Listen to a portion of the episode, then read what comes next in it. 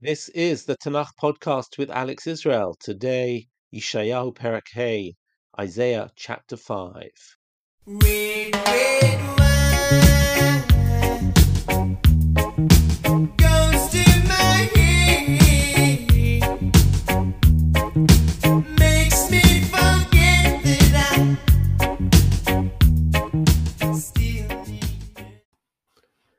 In order to give the, some background to chapter 5, uh, I want to talk a little bit about the era in which we think this happened.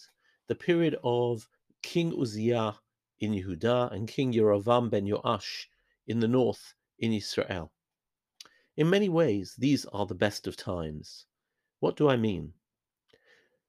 The kingdom has just survived 70 years of Aramean domination. The Arameans were a very cruel ruler who gave a lot of trouble to um, both the northern and the southern kingdom. And suddenly, Israel finds themselves in a period of bounty, in a period of strength, in a period of, of great wealth. In the south, the country rules all the way down to Eilat.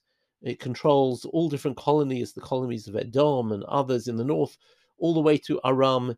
And therefore, the, the, the numbers of taxes coming into the country, we read in Sefer Divrei Hayamim uh, about all the phenomenal uh, agricultural prosperity, the wars that are fought on every single front, then Israel is victorious. The power, the military hardware that they have, and therefore the standard of living shoots up. You know, as far as everybody's concerned, there are foreign investments. How would we put it our way? Foreign investments. The shekel is so strong. Um, they've joined the OECD, and standard of living has risen. And here's the problem when you read the book of Amos, which talks about the northern kingdom, and when you talk, read the book of Yeshayahu, we hear about the exploitation by the wealthy classes of the poor. In other words, the wealth is not shared. And the other um, impression here is that uh, people have no premonition that anything can go wrong. Nobody thinks that this uh, era of the living is easy can come to an end. However, Yeshayahu knows different. Uh, what is coming on the horizon is the great Assyrian um, advance. Assyria, Ashur, capital Nineveh, who is going to be the, the largest and fiercest empire that the country has ever had to contend with.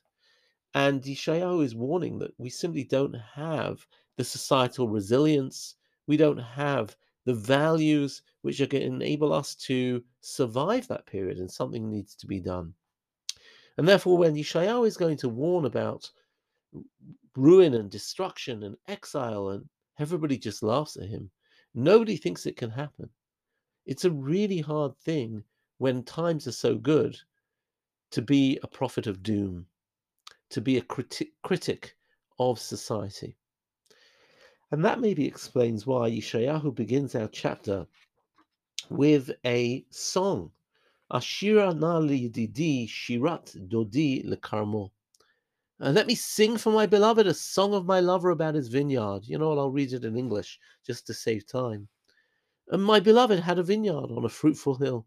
He broke the ground, cleared it of stones, and planted it with choice vines. He built a watchtower inside it. He even hewed a wine press in it. He intended to make fine grapes, you know, wonderful vintia, but they came out all sour. Karmi. And now, dwellers of Jerusalem, men of Yehuda, you be the judges between me and my vineyard. In other words, help me out. And he says, What more could I have done? What more could I have done for my vineyard? What did I fail to do with it? Why, when I hoped it would yield fine grapes, did it yield sour grapes? What's the prophet doing here? You know, if you are ever had to be in a public speaker, the most important thing of a public speaker is to get the attention of the audience. You can do it with a story. You can do it with uh, um, uh, uh, questions. Uh, maybe tell a shocking statistic. But the most important thing is to get everybody's attention. If everybody knows what you're going to say, they're not going to be intrigued. They're not going to be drawn in. Yeshayahu goes to the people, and as you will see later on in the chapter, they're very interested in their drinking. They're very interested in their wine, and therefore um, he starts talking about a problem somebody has with a vineyard. And by the way, the details here are, are absolutely fabulously accurate for the type of farming that happens in the hills of Yehuda. Uh, it talks, for example, about removing it of stones. And if you know the earth, I live here in Gush Etzion, and you simply can't start planting without removing a whole layer of stones. The fields are incredibly stony. Um, and so he, he draws people in. And of course, we're going to get to the punchline. And what's the punchline? Well, let's keep reading a little bit. He says, Now I'm going to tell you what I will do to my vineyard. I'm going to remove its hedge so it may be ravaged. I'm going to break down the wall so it may be trampled. I'm going to make it into desolation. I'm going to just abandon it, so it won't be pruned or hoed, and it shall be overgrown with all sorts of weeds and thorns. And I'll command the clouds to drop no rain on it, for the vineyard of the Lord of hosts is the house of Israel. Ki kerem Hashem tzvakot, Beit Israel, V'ish Yehuda Natasha Shu'av. And now we have one of the most fabulous phrases, Vayekav mishpat. Just like he hoped for good wine, Vayekav mishpat. He hoped for justice, V'hine mispach. And instead it has become contagion, mispach, usually used in, in the perspective of sarat. In, other words, you I hope for justice, but it's become a corruption. Litzdaka, v'hineitzaka. I hoped for charity and righteousness, and it has become screaming. By talking this way in the marketplace and getting people interested and intrigued in the in the in the mashal in the parable, people start listening, and suddenly they hear that what's happening is that the owner of the vineyard is going to basically abandon the vineyard, allow all sorts of animals to trample the vineyard. Interestingly enough, if anybody studies Baba Kama, you will know that the two things that animals are liable for is Shen VaRegel, that they eat and they trample. And here too, you will notice that he removes the thorns at the top, which stop the animals getting in. So it will be ravaged. Right? Um, Mave, hever. And you make break down the wall and it will be trampled.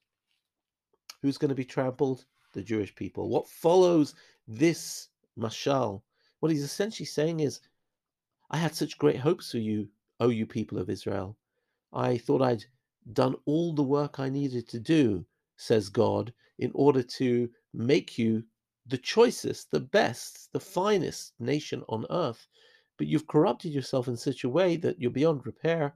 And therefore, what we're going to see here is six statements here. One in Pasuk Chet, Hoi. Hoi means basically oi, oi or woe, right? Where six statements, Pasuk Chet, Pasuk Yud Aleph, verse 8, verse 11, verse 18, verse 20, verse 21, verse 22. Hoi, hoi, hoi, hoi. Basically, oi or woe. And what's he going to accuse them of? All sorts of different things. Number one, of expanding their properties such that there is absolutely no room. The the the poor have totally been edged out of society. Therefore, he says, your houses will be destroyed. He talks about those people who wake up in the morning who just want to drink, who just want to have a party, they want music. The, the, the classes who, you know, have so much money they don't know what to do with it.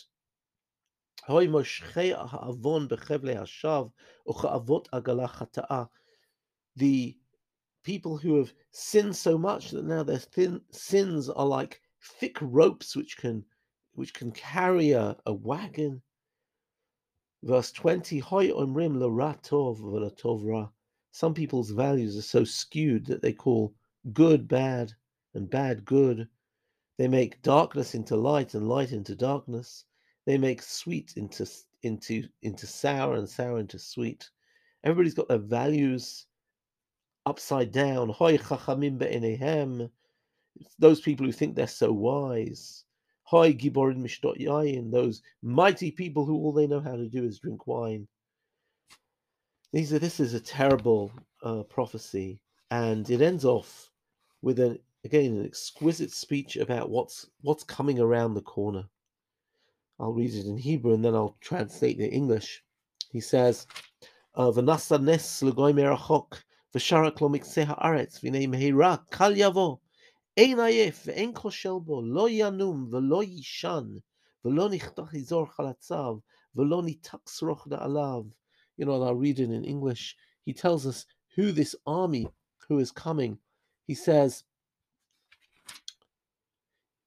we're going to we're going he's going to raise a sign to welcome the a nation from afar where it comes with lightning speed. In its ranks none is weary or stumbles. They never sleep or slumber. Their belts on their waist don't come loose. Their sandals never break. Their arrows are sharpened. All their bows are drawn. Their horses' hooves are like flint. Their chariot wheels like the whirlwind. Their roaring is like a lion. They roar like the great beasts when they growl and seize prey they carry it off and none can recover and he ends off the perek here. If you think there's any relief, there isn't. They're going to roar over it like the roar of the sea. There's going to be distressing darkness, darkness with the descending clouds. This army, which is the Assyrian army, the army of Ashur, never puts a foot wrong, never misfires, never, you know, every single soldier is, is perfect, every bow is pulled back. You better realize that some serious trouble is coming around the corner. And how exactly are you, you society, who are drunk with pleasure, who have no internal cohesion because of the gaps between wealthy and poor? how are you going to survive this day? This is uh, the very, fa- by the way, the Hebrew of this chapter is, is stunning. Um, so many amazing phrases, and so much can be learned from the from the fine Hebrew of this chapter. But this is indeed the. If you ever hear people talking about the the chapter of the Shirat HaKerem, the Song of the Vineyard, uh, that's this chapter. Enough for today. See you tomorrow. Red, red